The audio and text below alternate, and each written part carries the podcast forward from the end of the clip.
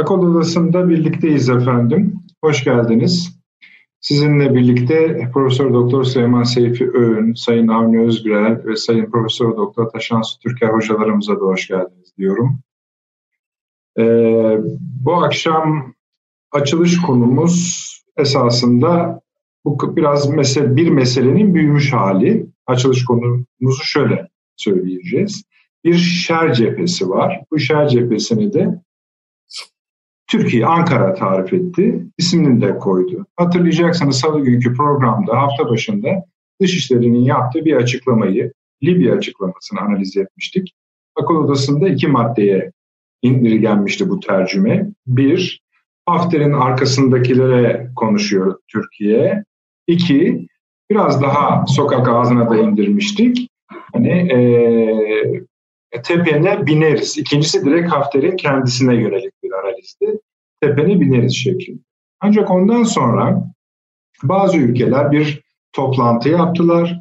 Bu toplantının sonunda özünde Akdeniz havzasında, Akdeniz çanağında Türkiye'yi istemediklerini, hatta buradaki eylemlerini, Türkiye'nin eylemlerini, varoluş biçimlerini kınadıklarını, Akdeniz'de de, enerji konularında da, efendime söyleyeyim Libya meselesinde de Türkiye'yi kınadıklarını söylediler.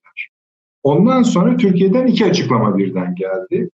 Birisi yine Dışişleri Bakanlığı tarafından, İkincisi de bizzat Dışişleri Bakanı tarafından açıklamalar yapıldı. Bu açıklamalar sonunda elimizde bir liste oluştu. Bir şer cephesi listesi. Fransa, Yunanistan, Güney Kıbrıs Rum kesimi, Mısır ve Birleşik Arap Emirlikleri. Hem Sayın Bakan hem Dışişleri Bakanlığı bu usulü, bu toplantıdan çıkan sonuçları bu ülkelerin isimlerini alenen zikrederek ama bazılarını özellikle ayırarak, mesela Birleşik Arap Emirlikleri'ni, mesela Fransa'yı, nispeten Mısır'ı ayırarak ayrıca söylendi, öyle söyleyelim. Yani çünkü onun Türkçe'ye çevrilmesi daha sert ifadeler gerektiriyor. Ve dediğimiz gibi Fransa ve Birleşik Arap Emirlikleri'ne ağır konuştu. Türkiye, Mısır'ı ikaz etmiş gibi oldu ve diğerlerinde yani Yunanistan ve Güney Kıbrıs Rum kesimini de ateş-cürüm ilişkisi üzerinden biraz değerlendir. Şimdi buraya da birkaç nokta ilgi çekti. Birincisi, İsrail ve İtalya'nın bahsedilen konferansta, toplantıda bulunmamış olması. Bunu önemli, yani analiz edeceğiz. Bu önemli mi? Çünkü bu zamana kadar adı geçen ülkelerle Akdeniz üzerinde İsrail'in tam da bu konularda bir yakınlaşması olduğunu biz söylüyorduk. Söylüyorduk değil, izliyorduk, görüyorduk, haberlerde o yönde. İtalya başından beri bize biraz daha yakın davrandı, onu çok söylemiyoruz. Ancak hiç ismi zikredilmeyen, yani Dışişleri Bakanları'nın açıklamasında zikredilmeyen, Rusya da burada önemli bir aktör. Onun ismini de Wagner, yani Libya özelinde Wagner şirketini zikrederek Sayın Dışişleri Bakanı altını çizmiş oldu. Bunun anlaşılıyor ki şimdi böyle bir konu üzerinden biz başladığımızda bu ülkelere bir tek tek bakmamız gerekecek. Çünkü örneğin Birleşik Arap Emirlikleri'ni bizimle aynı zamanda açıklama yapan Libya'da çok şaşırıyoruz. Akdeniz'de sınırı olmayan bir ülkenin burada ne yaptığını biz de merak ediyoruz dedi Trablus Libya hükümeti, meşru Libya hükümeti. Ve şöyle de bir tarifte bizim anladığımız bir başka ülkenin önünü açmaya çalışıyor dedi. Libya, Birleşik Arap Emirlikleri için. O ülkelere de bakacağız. Yani bir ülke var, arkasında ülkeler var. O ülkelerin de işbirliği yaptığı, taşeronluk yaptığı ülkeler var. Onları da değerlendirmeye gayret edeceğiz. Açılış konumuz bu yüklü bir konudur ama bunun dışında İdlib Suriye konusuna yeniden değineceğiz. Çünkü bizim bir önceki programda yaptığımız analize yönelik gelişmeler, onları teyit eden gelişmeler var. Tıpkı Akdeniz konusunda yaptığımız analizler gibi akıl odasında. Bunları biraz üzerinden kalın kalın geçmekte fayda var. Efendim bu akşam ayrıca bilmem konuklarımız ne kadar uygun görecekler bilmiyorum ama şu korku meselesini de biraz ele almak arzusundayız. Esasında bana sorarsanız bu virüste, salgınla ilgili meselede korkunun biraz parlatıldığına ilişkin bir haklı parlatma var, bir köpürtme var. O köpüğü biraz konuşmak isterim. Fakat keşke tam zamanımız yetilse de insan oğlunun hijyenle ilişkisini, bir de demografi meselesini tekrar konuşabilsek, bunu zikrettik ama bakın mesela yeni açıklandı, yine nüfusumuz düşüyor, azalıyor. Yani doğurganlık oranı %2.10'dan 1.80'lere kadar gerilemiş durumda. Sayın Cumhurbaşkanı'nın tavsiyelerini o günkü şartlar mı bilmiyorum, o günkü muhalefet anlayışıyla eleştirenler bunun ne kadar jeopolitik, ne kadar stratejik bir kaygı olduğunu artık anlamaya başlamışlardır diye düşünüyorum. İnşallah zamanımız kalır. Başka konularımız da var. Fazla zaman tüketmeyeyim ben ama korkuyu biraz konuşmaya gayret edeceğiz. Taşansu Hocam, siz de başlayalım ister misiniz? Bu Libya, yani şer cephesi diyelim. Çünkü öyle bir tarifi yaptı. Buyurunuz. Necdet Bey, teşekkür ederim. Bence çok önemli bir aslında eksen sunarak açtınız siz programı. Olanlar bir de olmayanlar dediniz. Yani mefhumu muhalifinden de durumu tanımlamak gerekir bazen. Şimdi ilk başta ben olanlardan başlayayım, bir de olmayanları da altını çizmek gerekecek galiba. Şimdi olanlar aslında programlarınızda uzun süreden beri tekrar ettiğimiz bir blok bu. Fransa'nın aklı, Mısır'ın jeostratejik konumu, Birleşik Arap Emirlikleri'nin bunun arkasındaki mali desteği olarak kodlanabilir aslında. Buraya baktığımızda şimdi Fransa'nın Akdeniz'de belli bir amaçları her zaman oldu. Yani Akdeniz'i bir Fransa kendi etki alanı olarak, tarihsel olarak görmüştür zaten. Libya'daki boşluğun oluşmasında da 2011 yılındaki krizde de Fransa'nın ilk adımları attığını aklımızdan çıkarmamamız gerekir. Yani bugünkü eğer Libya'da bir kriz ortamı varsa, bunca insanın canına mal olduysa buradaki savaş, burada ilk bombayı atanlar Fransızlardı. Yani ilk sorunu başlatanlar onlar zaten. Bir anımsatmama izin verir misiniz Taşansu Hocam? Dışişleri Bakanımız açıklama yaparken bu Suriye konusunda Fransa'nın yediği haltların da biz askeri müdahaleyle önüne geçtik dedi. Yani orayı da tarihse yıkarak, orayı da hani etkileyelim diye söylüyor. Şimdi şöyle efendim, bizim Türkiye'de böyle bir şey türemişti. Yani adı liberal ama aslı cahil olan bir kesim. Bu anlamadıkları önemli husus şuydu: devletlerin aklı vardır ve hafızaları vardır, belirli süreklilikler vardır. Bunlar kırılmaz kolay kolay. Şimdi Fransa'ya baktığınızda da birinci harpten sonra manda yönetimi altına aldığı Suriye, Lübnan ve hatta bizim toprağımız Hatay hala orası için bir çizgidir, bir patikadır. Aynı şekilde Akdeniz bir patikadır onlar açısından. Ve Akdeniz'i sadece Akdeniz olarak düşünmüyor aslında Fransa. Afrika'nın kapısı olarak, Afrika ile Avrupa arasındaki bir sınır hattı olarak Akdeniz'i düşündüğü için Libya ziyadesiyle önemli bir yer. O yüzden zaten bu kaosu ortaya çıkardılar. Ancak şimdi Fransa'nın tabii ki can sıkkınlığını çok rahat anlayabilmemiz gerekir. Düşünün, büyük bir plan kuruyorsunuz, bir sürü askeri harcama yapıyorsunuz. Bir ülkeyi ortadan kaldıracak kadar agresif bir politika izliyorsunuz belirli amaçlar uğruna. Sonra ama amaçlarınıza ulaşamıyorsunuz. Bu Fransa'nın kızgınlığını ziyadesiyle açıklayacak bir gerekçedir. Şimdi buradan artı bir de şunu hatırlatmakta fayda var. Afrika dedim, bir Fransız sömürge kültürü vardır Afrika'da sonuçta. Hala işte Fransız'ın oluşturduğu Afrika Frangı denilen para birimiyle Kamerun'da mesela nasıl hala ülkeyi bir şekilde yönetebildiğini görüyorsunuz Fransa'nın. Ancak bu hattı tamamlamak istiyor Fransa. Libya bu açıdan önemli. Bir de sahil dediğimiz bu bölge, yani Kara Afrika ile Kuzey Afrika arasındaki bölgede de ciddi anlamda güvenlik sıkıntıları var Fransa'nın. Hatta birkaç gün önceydi yanlış hatırlamıyorsam, orada IŞİD ve El-Kaide'nin de çatışmaya başladığına dair haberler gelmeye başladı sahil bölgesinde. Ve bunlar tesadüfi işler değildir. Bu taşeron örgütler belli ki belli istihbarat örgütleri tarafından birbirlerine karşı da kışkırtılabiliyorlar. Örgütlerinin, ülkelerinin diyelim, o kadar da gömmeyelim, ülkelerinin ortak açıklamasında Türkiye'nin buradaki varlığı kınanırken Akdeniz'i tehdit ediyor diyor. Evet. Libya'nın komşularını tehdit ediyor diyor. Afrika'yı tehdit ediyor. Evet. Bu çok doğru bir tespit aslında.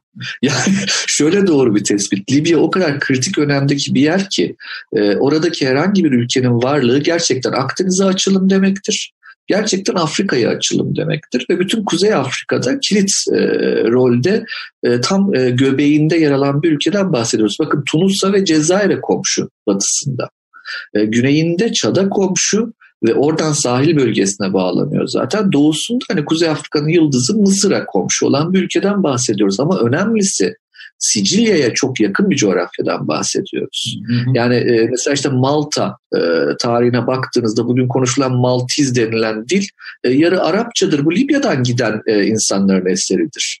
Hani Kaddafi döneminde hatta bütün bu istihbarat romanları falan 70-80'li yıllarda Malta-Libya ilişkisi, işte Libya'nın Malta'daki hegemonyasını falan anlatan romanlar vardı. Yani gerçekten tespit doğru.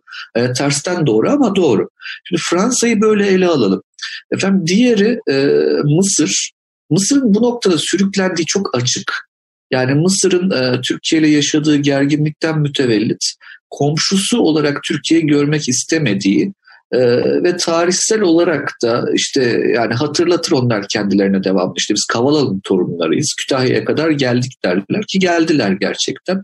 Hani 2. Mahmud'u o kadar zora sokan şey, Ruslardan yardım istemesine sebep olan şey Kavalalı'nın Mısır'dan kalkıp Kütahya'ya kadar gelmesiydi. O yüzden biz Rus donanmasını Boğazlar'da gördük tarihimizde ilk ve son kez.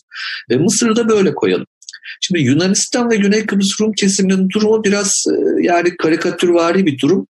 Onlar yani Türkiye karşıtı herhangi bir şebekenin içinde olmama ihtimalleri zaten yok.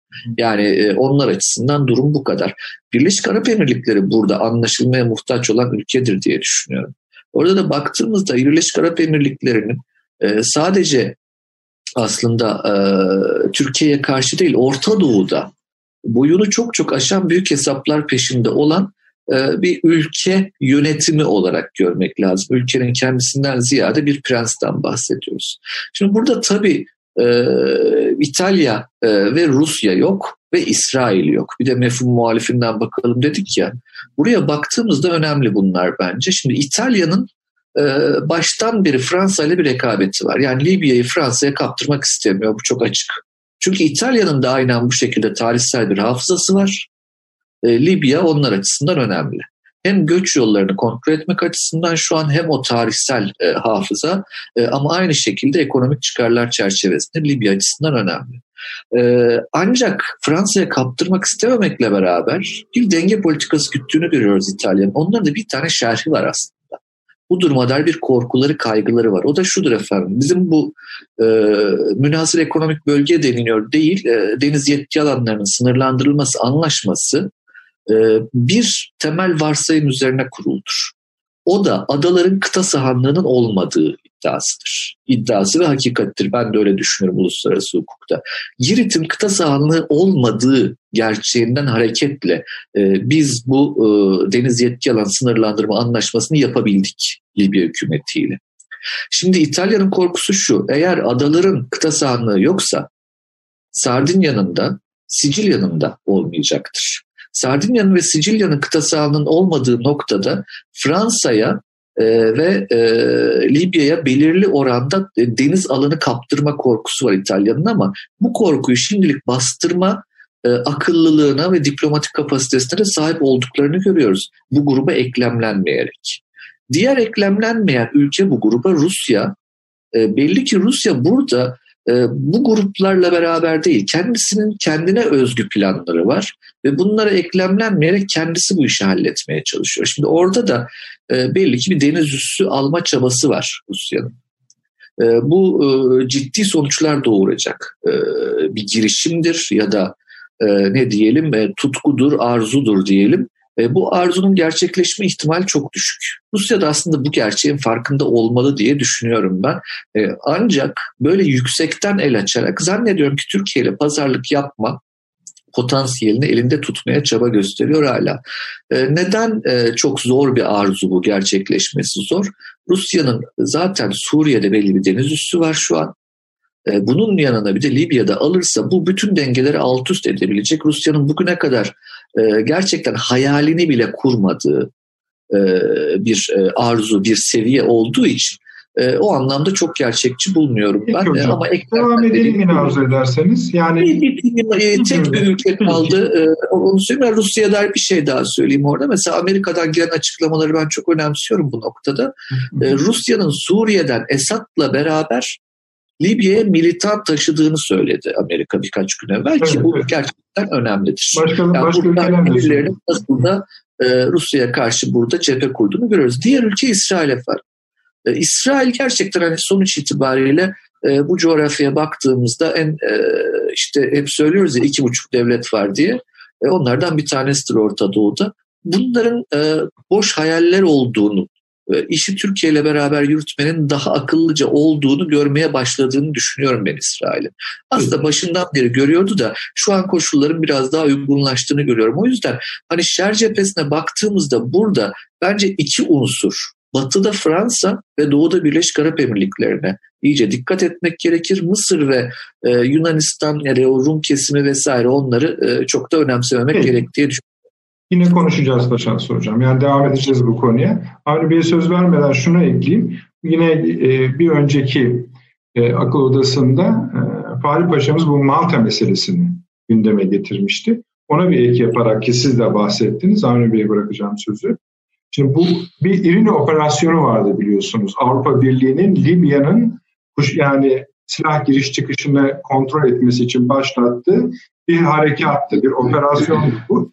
Şimdi bu operasyon arz ederseniz yine ayrıca konuştuk ama hemen hemen kimse umursamadı bunu Fransa dışında. Evet. Yani üyesi olan, ben katıldım diyen, katılacağım diyen ülkeler bile yani hem mızmızlanıyorlar, hem gönülsüzler, hem de fazla bir katkı vermiyorlar. Ancak bunların içinde en ciddi itirazı Malta'nın yaptığı ortaya çıktı. Malta buna para bile harcamak istemiyor, çok masraflı buluyor.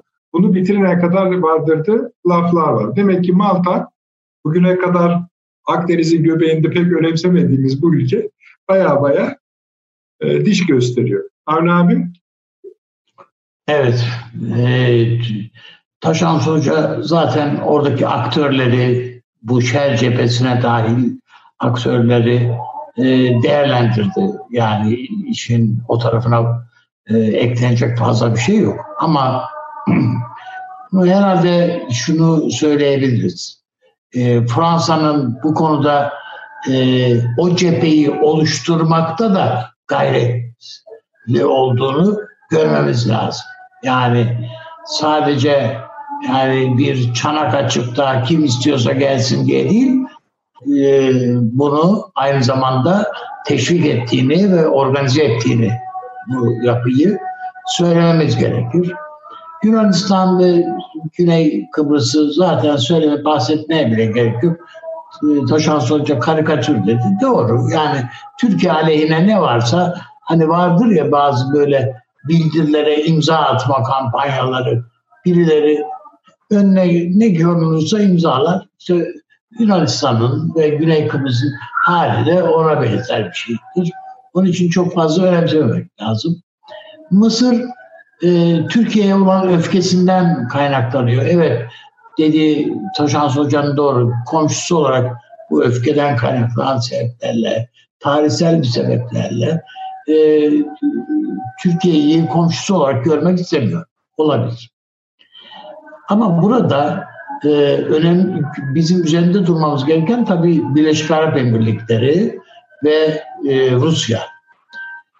Rusya'nın PKK militanlarını, yani PYD militanlarını nakliye uçaklarıyla Hafter'e destek olarak da oraya taşıdığını, Libya'ya taşıdığını görmemek mümkün değil. Bu Amerikalılar da tespit ettiler. Bizim yani Türk istihbaratının da tespiti bu yönde. Ama Rusya'nın tavrı bununla sınırlı değil. Daha önce Birleşik Arap Emirlikleri'nin finansmanıyla bir takım SİHA'lar, insansız hava araçları filan Rusya vermişti. Ama baktı ki bunlar iş görmüyor ve Birleşik Arap Emirlikleri İsrail'den bir şeyler almanın çabasına girdiler. Birleşik Arap Emirlikleri Çin'den bir silah sistemini satın alıp Hafter'e onun kullanımına açtı. Bu çok gelişmiş bir hava savunma sistemi imiş. Efendim, bir not aldıydım. Wing Loong diye bir, Wing Loong II diye bir savunma sistemi. Ruslar da yine yeni ve gelişmiş bir SİHA'yı bir onu da yani uluslararası açıdan çok etkili olduğu söylenen bir hava savunma sistemini, saldırı sistemini Hafter'e verdiler. Daha da önemlisi işte orada zaten paralı askerleri var. Rusya'nın, Ankara'nın tepkilerini belki de birazcık presleyebilmek veyahut da izahat üretebilmek adına bu toplantıya iştirak etmediğini söyleyebiliriz sadece. Ama o cephede yer aldığına kuşku yok. Efendim, üst mü almak için yapıyor bunu, başka bir sebeple mi yapıyor falan, o ayrı. Ama önemli olan o Fransa'nın açtığı çanağa Rusya'nın da dahil olduğunun görülmesidir bize göre. Birleşik Arap Emirlikleri'ne gelince mutlaka ve mutlaka onu göz ardı edemeyiz. Fransa'nın iteklemesiyle ve Körfez'de iki şey var, yapı var. Bir tanesi Katar'ın başını çektiği daha müstakil hareket eden, daha demokrat düşüncelerle hareket eden, Arap coğrafyasında daha itidalli ve akıl çizgisinde siyaseti savunan, işte bunda El Cezire ile bunu şey yapabiliriz, resimlendirebiliriz. Ama Birleşik Arap Emirlikleri bunun tam zıttı gibi var. Yani Suudi Arabistan'ın yapmak istediği ama yapamadığı ne varsa hepsine talip, hepsinin arkasında yer olan bir konumda. Ama bunların bildikleri bir şey de var. Bütün bu coğrafyanın, yani Arap coğrafyasının, Suudi Arabistan dahil olmak üzere bütün o Körfez coğrafyasının ve oradaki siyasi yapılanmaların, o küçük minyatür emirliklerin filan hepsinin artık son uzatmaları oynadıklarıdır. Bunun farkındalar. Ve bu uzatmaların nihayetinde başlarına geleceklerin bir ucunda mutlaka Türkiye'yi görüyorlar. Bu Suriye'deki gelişmelerden dolayı, Irak'taki gelişmelerden dolayı, o çok güvendikleri PKK'nın yerle bir oluyor olmasından dolayı filan. Yani bütün bunları yan yana koyabiliriz belki, ama Türkiye'nin artık bu bölgede, Suudi Arabistan dahil olmak üzere bütün bu coğrafyada, yani işte Somali'ye varana kadar, yani Afrika coğrafyasında, bu Osmanlı dediğimiz zaten bizim kilit ülke Akdeniz'de, Libya. Değil mi? Yani Osmanlı tarihi açısından baktığımızda niye oradaydık biz diye bakıldığında, eğer son dönemi de Türkiye tarihi doğru okuyarak siyaset oluşturmaya çabalıyorsa bu arkasını da getireceğini düşünmek lazım. Burada yalnız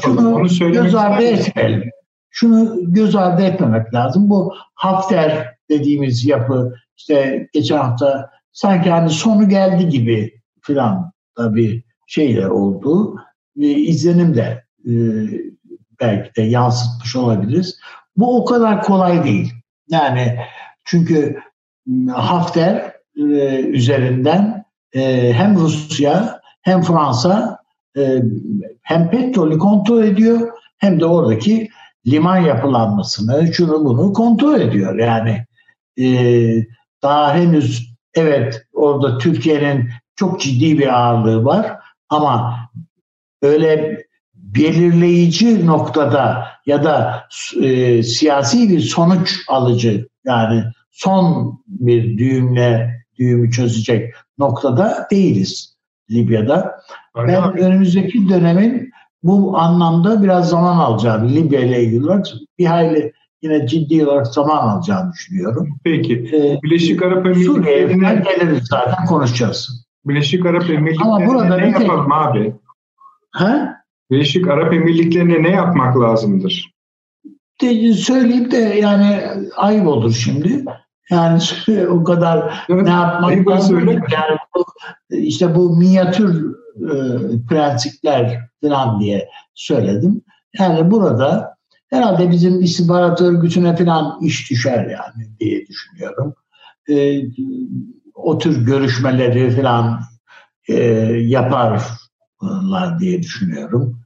Suudi Arabistan'da baktığınızda zaten paşaları sıkışıyor.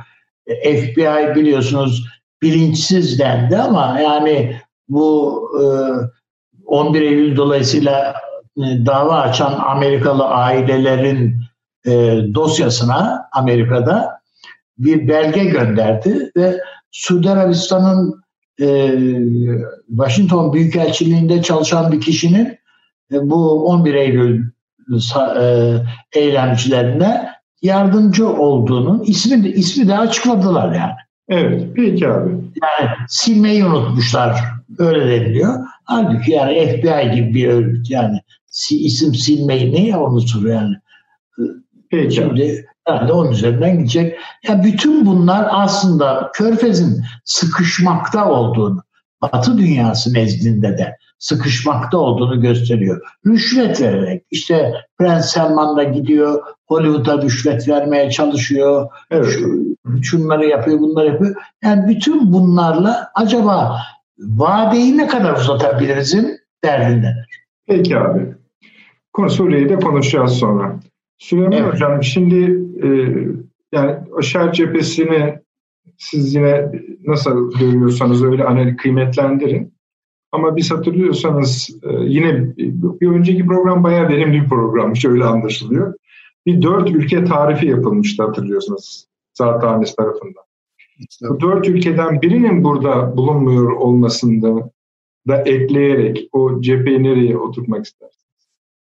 Şimdi bu bölgeyi Amerikasız ve İsrailsiz konuşmanın bence çok fazla bir karşılığı yok. Yani şimdi Fransa orada bir girişimde bulunuyor.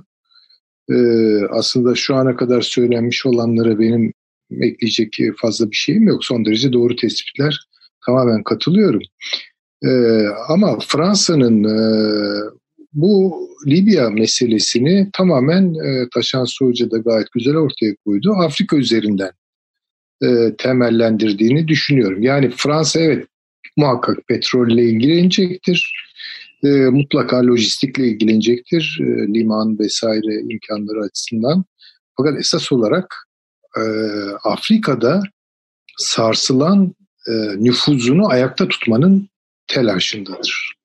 Peki bunu zora sokan ne? Bunu anlamak durumundayız. Bunu zora sokan esas olarak Amerika Birleşik Devletleri.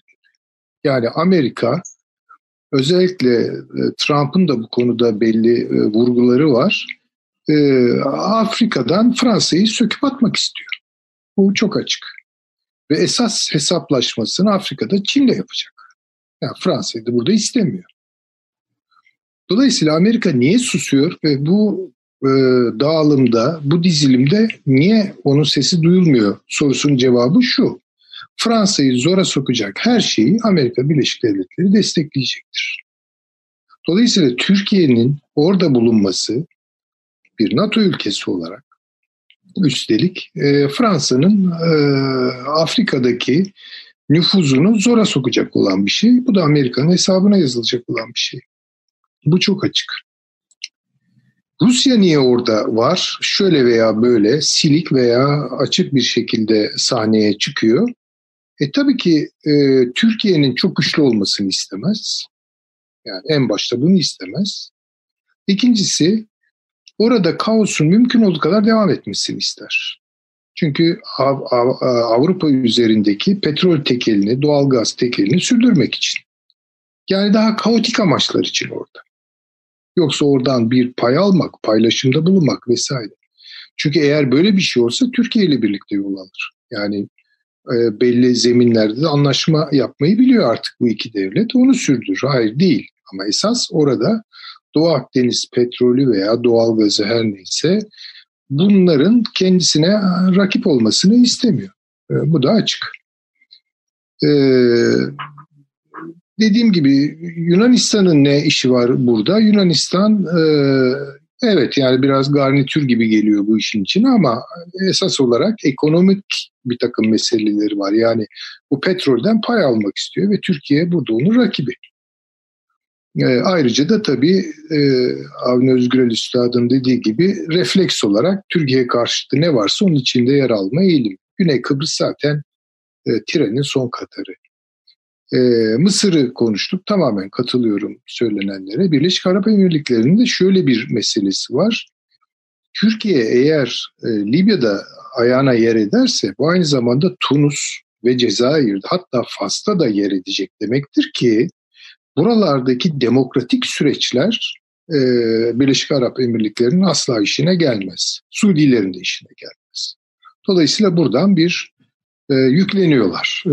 Özellikle bu Mağrib bölgesini kaybetmemek için. İsrail yok. İsrail'in de olmamasının sebebi daima cebinde Türkiye ile anlaşmanın imkanlarını arıyor. Bunu ben daha evvel söyledim. Hatta bizim WhatsApp grubumuzda da bu konuda böyle bir haberi sizlerle paylaştım. Türkiye'nin kapısını çalacak İsrail. Yani Türkiye'nin de çıkarları İsrail'le belli noktalarda uzlaşmaktır. Bunu da görelim. Yani böyle kan davası gibi bir şey sürdürmenin anlamı yok. Hani davayı sürdürürsünüz de illa da kanlı hale getirmek zorunda değilsiniz. Dolayısıyla reel politik çıkarlar, reel ekonomi politik çıkarlar, ekonomik politik çıkarlar üzerinden bence Türkiye ile anlaşacak İsrail. Ve bunu cebinde tuttuğu için Yunanistan'ın bütün hayal kırıklığına rağmen ki bugün Yunanistan kanallarında filan İsrail'i arıyorlar yani. İsrail nerede diye soruyorlar ama İsrail yok. Yani ve gelmeye de niyeti yok. İtalya'yı gayet güzel çizdi Taşan Soğuzca konumu itibariyle. Yani süreç bence esas olarak Türkiye'nin lehine gidiyor. Bir de yani uluslararası hukuk açısından Türkiye'nin eli güçlü. Yani meşru, Birleşmiş Milletler'in meşru gördüğü hükümeti destekliyor.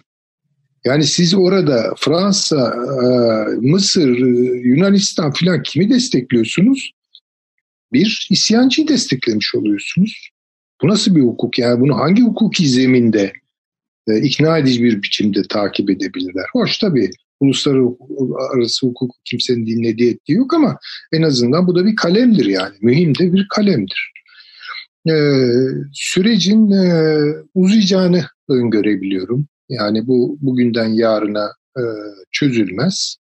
Ama Amerika Birleşik Devletleri bahsetmiş olduğum sahipler üzerinden, İsrail bahsetmiş olduğum sahipler üzerinden bu pozisyona doğrudan müdahil olmadıktan sonra bunların yapacak çok fazla bir şey yok. Yani istedikleri gibi kınama bildirisi kaleme alsınlar. İstedikleri gibi ortak zeminler oluşturup oradan tek sesli bir yayın yapmış olsunlar. Bence bunların çok fazla bir şeyi olmayacak, etkisi olmayacak. Onu söyleyebilirim. Şimdi bu Trump söylediğinizden bir parantez açarak bir şey ekleyeyim. Evet. Fransa'nın ciddi olarak hem Tunus hem Cezayir ve Fas'a çok baskı yaptı bu en azından bildiriye imza atmaları konusunda baskı yaptığını biliyoruz. Yani bizim Ankara'dan alıp edindiğimiz bilgiler o yönde. Hatta bir adım ötesi Tunus bir lojistik destek Türkiye'ye, havaalanı desteği yani bir takım şeylerin Türkiye'den naklinde özel iniş pistlerinin olması gereken şeyler için Tunus o imkanı da Ankara'ya sağlamış vaziyette. Tabii ki. Yani şunu da öngörmemiz lazım. Hani bunu ilk bu sorun ortaya çıktığında söylemiş olduğumu hatırlıyorum. Yani orada silahlar patlarsa bunun bir tarafında Fransa, bir tarafında Türkiye olur demiştim. Hakikaten şimdi bu noktaya geldi ama Türkiye ile açık açık donanma gönderip savaşma gibi bir noktaya gelir mi? Böyle bir çılgınlığı yapar mı Fransa? Onu bilmiyorum tabii ki. Ama Suriye'de de şimdi geliyor hocam. Evet, oraya da geliyorlar. Ama tabii Suriye'deki konumlarıyla şeydeki konumları ve çok farklı. Yani asılacağı yer var, asılmayacağı yer var ya da daha asılacağı yer var. Libya konusunda asılabilir. Ama bakın bu son derece kötü sonuçlanır. Şunu da hesaba edelim. Son olarak onun altını çizmek gereğini hissediyorum. Estağfurullah.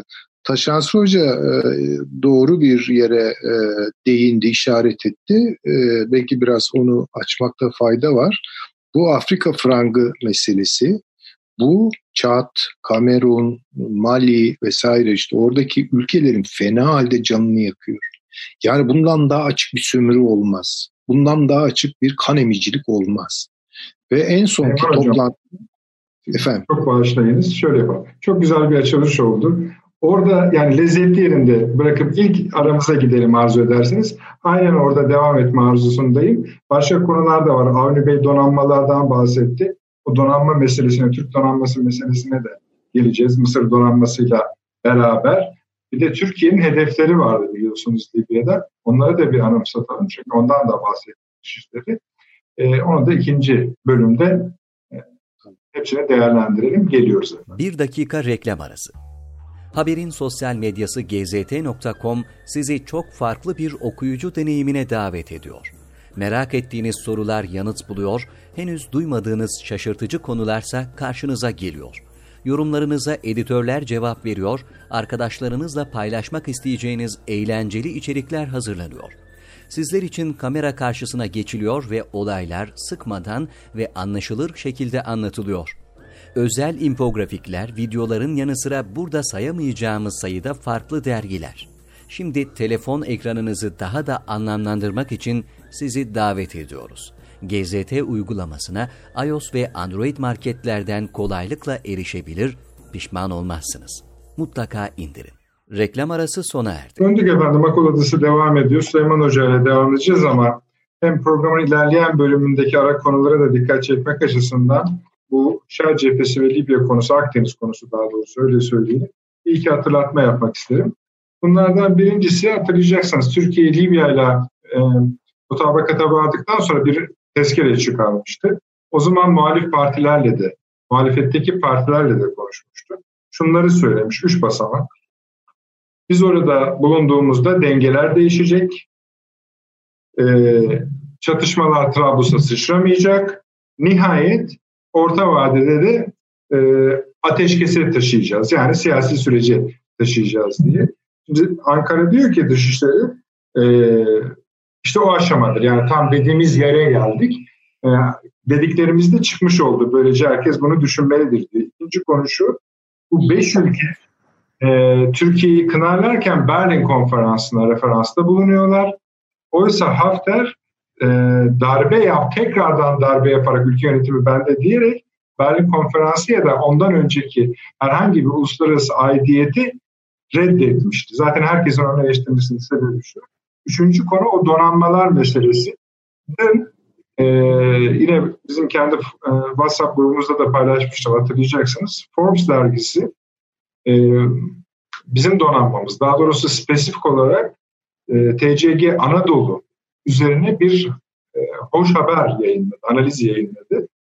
Bu meraklıları Forbes dergisi üzerinden bulabilirler ama mealen söylediği Türkiye'nin daha güçlü bir donanması var. Bu amiral gemisiyle bu bölgedeki en büyük güce dönüşecek. Zaten hani ona yakın bir yerdeydi. Şimdi burada o analiz içinde böyle ufak bir satıra sıkışmış bir şey vardı. Bu Anadolu gibi gemiye sahip olan tek ülke var bölgede demişti. Mısır. Anlayacaksınız, Mısır da onu Fransa'dan almıştı. Alma da değil. Fransa sanırım Rusya'ya vermişti o gemilerin sözünü. Onu iptal etti. O iki Misra sınıfı gemiye Mısır'ı verdi. Şimdi bir yandan da biz hani stratejisini, jeopolitiğini konuşuyoruz ama alttan alttan da bu konular devam ediyor. O alttan alta devam eden konulardan birinde kalmıştınız Süleyman Hocam. Afrika ve para meselesi. Onu da sanırım yeni küresel dünya düzenine bağlayacağız.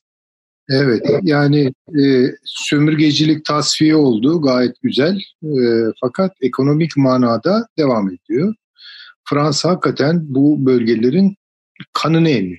Yani bu adamların kendi iktisadi politikalarını geliştirme hakları, hürriyetleri falan yok. Oradan muazzam bir artık çekiyor Fransa. Dolayısıyla kendi refahında işte bu Afrika, kanlı Afrika paralarıyla devam ettirdi bugüne kadar. Yalnız artık biraz bu açılardan bıçak kemiğe dayandı. Bir daha sayar mısınız hocam? Yani Çat var, Mali var, Moritanya var. Benim bildiğim kadarıyla Kamerun var. 25 ülke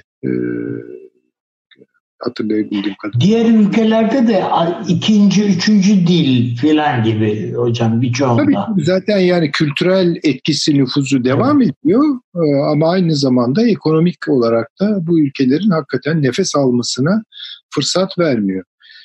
Geri geliyor, işte Çad'ı işgal ediyor, bombalıyor filan, yani çok acımasız. O açılardan devam ediyor orada. İşte Ruanda'yı biliyoruz hocam yani. Tabii. Fakat en son toplantıda, bu Afrika Frangı toplantısında bu ülkeler ortak bir ses çıkarttılar Fransa'ya karşı. Şimdi oradaki kamuoylarında da bir Fransa karşıtlığı var. Cezayir'de Fransız hayranlığı olduğu kadar bir Fransız karşıtlığı var. Bu Fas'ta biraz daha az ama Tunus'ta aynı şekilde. Dolayısıyla şimdi buradaki duyguları da Türkiye'nin yönetmesi lazım. Yani Libya'da daha sağlam durabilmek için yumuşak gücünü kullanarak bu ülkelere de el atması gerekiyor. Yani bir Çad'a el atması gerekiyor veya ne bileyim işte bir Moritanya'ya el atması bence gerekiyor. Bunun da elbette büyük bir faydası olur. Onu da işaret etmek gereğini hissettim. Ama asıl söylediğiniz şu, eğer bu Akdeniz Havzası'nın bir ucu Afrika'ysa ki öyle, Çin-ABD hesaplaşması burada yaşanacak. Doğal olarak bunun Fransa'ya bir faturası var. Diğer ülkelerin bir faturası var. Kim kazanır, kim, yani bunlarda zaten kim kazanır gibi bir durum olmaz herhalde ama mesela Çin daha avantajlı olsa Mısır için başka bir durum, ABD başarılı olsa başka bir durum. Tabii. Başka. Ve Türkiye için de başka. O hesaplaşmanın sonuçları neleri doğurur? O ayrıca konuşulması gerekir. Ama şu an Amerika Birleşik Devletleri orada Fransa'yı zora sokacak her türlü süreci en azından göz yumarak, yer yer belki açık destek vererek takip ediyor. Yani bu kadar sürecin dışında değil, bunu da görelim. Peki. Taşan Hocam, başta biraz sizi eksik bırakmıştık. Estağfurullah efendim. Ben çok önemli buluyorum Süleyman Hoca'nın bahsettiği hususu. Yani burada Amerika ve Çin'in nasıl söyleyelim ben amiyane tabirle kapışma alanı olacak Afrika. Yani daha doğrusu kapışma alanlarından önemlilerinden bir tanesi olacak ve orada Fransa'yı arada görmek istemiyor Amerika, o açık. Ve yani bu Fransa'nın biraz özerk tavrı hatırlanacaktır. Hani NATO'dan askeri kanattan çıkma gibi hamleleri vesaire de hatırlanacak olursa oradaki birazcık baş başa kalmak istiyor gibi Amerika sanki. Onu önemsiyorum. Diğer bir husus bu Mısır'ın elindeki helikopter taşıyıcı gemiler, Mistral sınıfı Fransa'nın yaptığı 2 tane. İşte Rusya'ya satılacaktı onlar malum. Geri geldi vesaire. Orada da hani şunu unutmamak lazım. O gemiler Paris'in Moskova'ya attığı bir kazıktır. Bence Ruslar onu kolay unutmaz yani. Tabii kesinlikle. Ama şunu unutmayalım, orada Obama dönemiydi bu. Yani Rusya'nın kuşatıldığı dönem. Dolayısıyla şu an Trump döneminde tam ters yönde olan bir dalgayı hesaba katacak olursak bambaşka bir şey var ve Obama döneminde başka bir şey hatırlattınız, onu da eklemeden geçmeyeyim. Fransa'ya dair Afrika'daki Amerika'nın planları Fransa ile iş bölümü yapma yolundaydı. Yani Afrika'da Amerikan-Fransız işbirliği şeklindeydi. Bugün o da tersine dönmüş durumda. Fransa yaradan çekmeye çalışıyor Amerika. Bu gemilere bakacak olursak efendim onlar şöyle söyleyeyim. Şimdi Mısır'ın zaten kara sınırı olduğu için Libya'yla bu gemilerin hani çok önemli bir şeyi, işlevi yok. Çünkü mesela Türkiye için çok işlevsel ve ancak Mısır için orada işlevsel değil. Ancak yanlış hatırlamıyorsam eğer birkaç gün önce bir haberi çıktı bunun. 28 tane saldırı helikopteri alıyor şu an Mısır Amerika'dan. O önemlidir tabii ki. Yani çünkü bu tarz işte şey deniyor ya artık, bir nevi süvari görevi görüyor artık bu helikopter savaşları, önemli kesinlikle. Ancak hani oradaki askeri denge çok Mısır açısından kırılgan. Hani o anlamda da zannediyorum ki çok da fazla ileri adım atma durumları yoktur. Bir de son belki Akdeniz'e dair şunu söylemekte ben fayda görürüm. Doğu Akdeniz'e dair yapılan akademik çalışmaların ilk cümleleri hep şununla başlar. Belirli kültürel, tarihsel dokular vardır. Bunlar süreklidir diye. Bunlardan bir tanesi Yahudiliktir. Daha büyük Semitik aile içerisinde. Diğeri Araplıktır. Öbürü Latinliktir. Yani Fransız ve İtalya'yı böyle görelim. Diğeri de Yunanlıktır. Yunanlar ve Yahudilerin burada anlaşması söz konusu hiçbir zaman olmamıştır. Bu istisnai bir dönem yaşandı ama bitmek üzeredir diye düşünüyorum ben. Bu olacak da şey değildir. Doğu Avrupa'nın iki rakip kültürel sürekliliğidir bunlar. Ona dikkat etmek lazım. Ne bileyim mesela Verdi'nin Nabucco operasında Nebukadnezar vardır ya, işte Nabucco. Hani Yahudiler için evet önemli bir nefret timsalidir ama valla daha büyüğü herhalde Yunan antisemitizmidir. Onun da çok son derece çağdaş hatıraları vardır Yahudilerin zihninde. Mesela oradan da aklıma geldi, o Nabucco operasında Esirler Marşı vardır. İsrail'in Hatikva'dan önceki ulusal marşıydı o.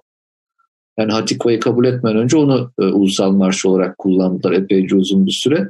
Hatta İtalyanlar da milli marşlarını kabul etmeden önce 1860'lı yıllarda bir dönem milli marş olarak kullanmışlardı o Esirler Marşı'nı. Dolayısıyla Roma'yla bir şekilde uyum olabilir Yahudilik adına ama Yunanlılarla olmayacağı açıktır. Hani o büyük coğrafyaya öyle bakmak lazım. Hani de son not, hani meraklısı için ekleyelim. Trablus, biliyorsunuz Trablusgarp'tır onun adı. Bir tane daha Trablus var. O da Trablus Şam'dır. O da Lübnan'da. Bu ikisini beraber değerlendirmek lazım. Bu ikisi Doğu Akdeniz'in en önemli iki liman kentidir Fenike ticaret döneminde. Hala da o derece önemlidir. Umuyorum ki Lübnan'la da bu çerçevede bir yakınlık Türkiye açısından sırayla hayırlı olacaktır diye düşünüyorum. Peki hocam, çok teşekkür ediyorum. Şimdi Suriye'ye geçeceğiz tekrar Avni Bey'le ama bu akşam değinemeyeceğimiz bazı konular var. Libya'yı bitirmeden bir şey eklemek istiyorum. Tamam abi, hemen sana vereceğim. Bir saniye. Böyle değinemeyeceğimiz bazı konular var. Onları böyle bir satır hiç olmazsa izleyicilerimizin fikri olsun diye. Mesela Amerika konuşmayacağız bu akşam. Yani açılısı ayrı konu tabii de. Son anketi paylaşmak isterim sizlerle ve izleyicilerle. CNN yapmış mı? CNN International yapmış. Kayıtlı seçmenlerde Biden %51, Trump %46 gözüküyor. Bunların battleground state dedikleri, yani çekişmeli eyaletleri var. 15 civarında. Bu çok önemlidir. Yani her şeyi değiştirebilir. Trump 52, Biden 45. Bu bayağı da teferruatlı bir. Hatta ben bir bakayım dedim, hemen vazgeçtim. Upuzun listeler çıkarmışlar yaş dökümüne kadar ama genel tablo şu anda bu Amerika Birleşik Devletleri'nin ilişkin olarak. Taşansu Hocam bir şey mi söyleyeceksiniz? Bir Moskova'da çok sevdiğim bir arkadaşım vardı. Condoleezza Rice'in asistanıydı. O da Rusça öğrenmek için gelmişti oraya. Ondan öğrendiğim şeydir bu. Amerikan sağcıları CNN'e Communist News Network derler. Yani komünist haber ağı. NBC'ye de Nation Blinding Corporation derler. Yani ne denir ona? Millete at gözlüğü takan şirket diye. Yani o anlamda tarafı nettir. Dolayısıyla çok muteber olmayabilir o anketler diye. Geçen sefer bir Fox, bir hafta önceydi galiba. Geçen programda bir Fox'unkinden biraz bahsetmiştik. Ara sıra haberdar edelim ki seçimler yaklaşıyor onun için. Abi Libya demiştin, oradan devam ederek Suriye'ye girebilirsin. Ben şunu ekleyeyim. Bizim Libya ile, yani bu sene Libya ile ilişkilerimizin 500. yılı. Yani önemli bir şeydir diye düşünüyorum. Bu İspanyol işgali sırasında Trablus'u Libyalılar çaresiz kalıyorlar. Tabii yapacakları bir şey yok. Osmanlı'dan yardım istemek için İstanbul'a bir heyet gönderiyorlar.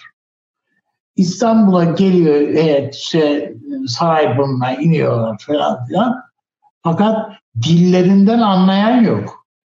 Yani meramı, bunlar ne istiyor, neydir bu efendim bu esmer adamlar filan filan diye. Sarayın bir hadım ağası, Murat Ağa diye, hadım ağalarından birisi oralıymış. O ben siz ne istiyorsanız meramınızı anlattırayım diyor. Onlarla birlikte geliyor işte ve diyor ki diyorlar ki bizim başımıza böyle böyle iş geldi. Ve bu Hadım Ağa, Hadım Murat Ağa'nın komutasında bir asker grubu, 500 kişilik bir grup gemiyle gönderiliyor. Daha sonra Barbaros falan da gönderilecek de bu ilkidir. Şu anda Trablus'ta Hadım Murat Ağa adına çok büyük güzel bir cami de var zaten. Yani uzun sonradan oraya valilik yapmış falan birisi.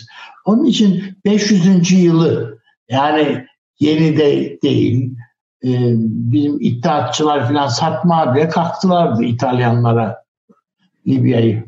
Yani biz zaten oradaydık diyorsunuz yani. Yani tabii yani o kadar ki Türkiye'nin sadrazamı yani Hakkı Paşa efendim biriç masasında yani İtalya'yı size nasıl verelimin pazarlığını bile yaptı İstanbul'daki İtalyan elçisiyle falan. Libya'yı. Yani Libya'yı nasıl verelim diye onun pazarlığını bile yaptı yani. Evet. Hatta sonradan Divan-ı Aliye verilmesi falan da düşünülmüş sadrazamın ama Londra'ya elçi yapıldı. Evet. Şimdi Suriye için şunları söyleyeyim, sonra Suriye'yi söyleyin Avni Bey. Sayın Dışişleri Bakanı diyor ki rejime pabuç bırakmayacağımızı gösterdik. İdlib'i konuşuyor. İdlib'den bahsediyor. Evet. Pabuç bırakmayacağımızı gösterdik. Destekçilerine de gerekli mesajı verdik. Şimdi bugün tabii bu gündem nedeniyle fazla aktüel olmuyor ama ortak devriyeler tamamen normalleşmiş durumda. 10. tur yapıldı. Normalleşmenin bir ölçüsü de şu. Bir ara Türkiye galiba devriye sırasında mı yoksa kendi araç geliştirdiğini tam bilemiyoruz. Biz zırhlı araçlarımız şeye geçmiş. Şam yönetiminin olduğu yere falan filan gibi. Orada Ruslar demişler ki sizi dezenfekte edelim mi demişler.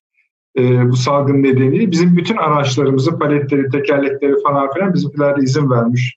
Bizim tarafımız. Onlar dezenfekte edilmiş. Yani Türk-Rus ilişkilerinde o bölgedeki devriyelerde sahil bir normalleşme var. Ve 10.'ya bir anda da geldi devriyeye. Sizin de söyleyeceksiniz bakalım. Şimdi tabii devriyelerle alakalı çok fazla bir şey söylemeyeyim ben. Bugüne kadar söylediniz zaten. Evet öyle yani onu bir tarafa bırakalım. Ama yine burada Amerika ile birlikte Fransa'nın da artık Fransa mı Amerika'yı kışkırttı? Amerika mı Fransa'ya sen bir şeyleri araya gir filan işte arabuluculuk yap filan dedi. Onu bir tarafa koyuyorum. Ama Suriye'de ciddi bir Türkiye karşıtı bir lobi faaliyeti ve bir organizasyon tıpkı burada Libya'da Şer cephesi de olduğu gibi burada da sürdürülüyor. Tabii burada da yine Birleşik Arap Emirlikleri falan var yani işin arkasında ama organizasyonu yapan Fransa. Fransa'nın yaptığı organizasyon dediğimiz nedir? Yani PKK, PYD'yi bu süreçte Amerika'nın önereceği çözüme evet demek, dedirttirmek. Bu kadar açık. Burada Esad'a yer yok bu nihai çözümde Onlara göre Esad'a yer yok falan. Böyle, ama Amerika'nın istediği bir oradaki yönetim işte yine Kürt yapılanması olacak olmaya ama o Amerika'nın istediği, çizdiği sınırlar dahilinde bir şey ortaya çıkacak diye düşünülüyor. Burada Türkiye açısından bir önemli bir gelişme var. Suriye'de bağımsız Suriye Kürtleri diye bir organizasyon doğdu. Bu organizasyonu hem Amerika'nın hem de Fransa'nın baskısıyla PKK ve PYD ile görüşmeleri yapmaya zorlandı. Bu görüşmeler yapıldı esasında ve bu örgütün yani bağımsız Kürt, Suriye Kürtleri yapısı, derneği diyelim ona, bunlar o toplantıları yaptılar ve sonuçta şu kararı açıkladılar. Başkanları şu kararı açıkladı. Biz PKK ve PYD'nin varlığını kabul eden bir Suriye çözümüne karşıyız. Bunu ilan ettiler. Bunların bir açıklama İdlib'de yapıldı. Bir diğer açıklamada aynı örgütün bir diğer açıklaması da Urfa'da yapıldı. Urfa'da bir toplantıda yapıldı. Bir, Esad'a karşıyız. Esad'lı bir çözüm istemeyiz. İki, PKK-PYD'yi içine alan Amerika ile ve Batı dünyası ile işbirliği halindeki bir çözüme biz taraftar değiliz. Bunları açıkladılar. Bizde nedense çok fazla yankı bulmadı bu insanların konuşmaları. Yani bakıldığında ben bu ve buna benzer gelişmeleri, evet bunun arkasında Türkiye'nin istihbarat örgütünün oradaki aktif unsurlarının faaliyetlerini, ikna çabalarını, faaliyetleri derken yani operasyon manasında değil de ikna çabalarını, gönderdiği insanları.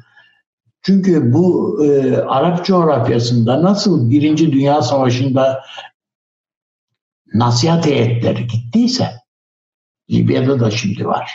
Yani işin bir boyutu o. Suriye'de de, Irak'ta da var. Şimdi yoğun olarak Suriye'de Türkiye'den giden bir takım ikna heyetlerinin, bunlar illa böyle çok o dönemde Birinci Dünya Savaşı'nda tabiatıyla işte dini temaların ve birlikte dayanışma halinde olmamızın gereğine işaret eden söylemler öne çıkarılıyordu. Şimdi efendim Batı dünyası karşısında istikrali muhafaza etmek, Türkiye'nin bir işgal niyetinde olmadığını, Suriye'nin bağımsızlığından ve toprak bütünlüğünden yana olduğunu falan söyleyerek oradaki insanlara bunu benimsettirerek Türkiye'nin niyetinin bu olduğunu ve oradaki işte Afrin'de ve diğer kentlerdeki örneklerle göstererek yani Türkiye burada sadece destek veriyor insanlara. İşte bir takım temel ihtiyaçlarını Türkiye karşılıyor. Bu da o bölgenin istikrarını kendi istikrarı olarak gördüğü için yapıyor bunu. Yani burada bir toprak kazanımı gayesiyle değil. Çünkü bizim ülkemize terör saldırısı tehdidi var. Bu tehdidin arkasında da Suriye toprakları var. Buraların istikrara kavuşturulması lazım bizim açımızdan. Bizim ve önem verdiğimiz mesele budur diye. Ve bunun orada çok ciddi şekilde kabul gördüğü. Bu özellikle bu Urfa'daki toplantının ayrıntıları belki çok fazla yansımadı ama basbayağı ilgi gördüğünü biliyoruz. Ve bu toplantıya Suriye Kürtlerinden gelenlerin, bu dernekten gelenlerin, dernek dediğimizde öyle yani bizdeki bilmem Kanal Sevenler Derneği gibi dernek değil mi? Basbayağı orada aşiret liderlerinin filan oluşturduğu bir cemiyetten söz ediyoruz bu yapıda. Onların gelmelerini engellemek için 1000 tane engel çıkartılmış karşılarına. Ama neyse ki Türkiye'nin orada da bir takım tabiatıyla unsurları var. Onlar bir takım şeyleri kolaylaştırıyorlar falan. O bakımdan ben Suriye'de şimdiye kadar hiç olmadığı oranda Türkiye'nin mevcut, orada kendisini güçlü sayan, işte İran elbette güçlü, Rusya hiç şüphesiz güçlü. Bunlar güçlü ama Türkiye askeri olmaktan, o askeri gücünün dışında siyaseten de orada kabaran bir güç unsuru ve bir denge unsuru haline gelmeye başladığını söylüyorlar. Bunu Suriyeli gazeteci bir arkadaşım da bana böylece nakletti. Yani daha önce bu Urfa toplantısından benim haberim olmamıştı. Bizde mesela Anadolu Ajansı yayınlamış ama küçük bir haber, yani fazla bir şey de yayınlanmamış. O bakımdan bu gelişmenin dengeleri değiştirir değiştiremez onları bilemem ama Türkiye'nin bu çabalarının var olması bile, hani hep burada diyoruz ya, Türkiye bir siyaset geliştirmeli orada falan diye. Bütün bunların olumlu gelişmeler olduğu kanaatindeyim. Peki Süleyman Hocam, Suriye'den bahsetmiştik geçen programda ama her gün yeni bir gelişme oluyor. Sadece Suriye değil, İdlib, sadece İdlib değil, Esad meselesi, sadece Esad meselesi değil, İsrail meselesi. Böyle gidiyor, Irak diye, İran diye. Ben gene o dörtlüye bakarım. Yani Amerika, Rusya, İran, Türkiye, İsrail, İran değil, İran dışarıda bırakılıyor çünkü. İsrail, Türkiye, Amerika ve Rusya arasında şekilleneceğini düşünüyorum bu sürecin. İran hassasiyeti devreye girer, bir değişken olarak kullanılır veya kullanılmaz, onu bilmiyorum. Ama sonuçta daha Esad'sız bir Suriye'ye doğru bir kere gidildiği aşikar. Bunu geçen programda da dile getirmeye çalıştım. Türkiye şunun farkında, muhtemelen Avni Bey Üstadımızın söylediği o toplantı devletin çok önem verdiği bir toplantıydı. Fakat bunun basına çok fazla düşmemiş olması biraz da öyle olması istendiği için. İşte öyle tabii, yani Abdülaziz Temmo diye bir lideri var bu yapılanmanın. Evet. Onun da iştirak etmiş Urfa'ya ama söylediğiniz gibi yani çok fazla dillendirilmesi arzulanmamış demek ki. Ama Türkiye şunun farkında, bu masada bu Kürt meselesi konuşulacak. Şöyle veya böyle de temsil edilecek. Şimdi Türkiye buna karşı bir siyaset geliştirmek istiyor benim anlayabildiğim kadarıyla. Evet. Yani Suriye'deki Kürtlerin PKK'dan ibaret olamayacağı, hatta PKK'nın Suriyeli Kürtleri temsil edemeyeceği, esas Suriyeli Kürtlerin temsilcilerinin başkası olduğu, onların dinlenmesi gerektiğini vurgulayan bir başka açılım, bir başka kart çıkarıyor. Onu hazırlıyor en azından benim anlayabildiğim kadarıyla. Bu da ayakları yere basan bir şey. Çünkü hatırı sayılır düzeyde bir Kürt kökenli Suriyeli göçmen yaşıyor Türkiye'de. Ve bunlar PKK tarafından sürüldüler.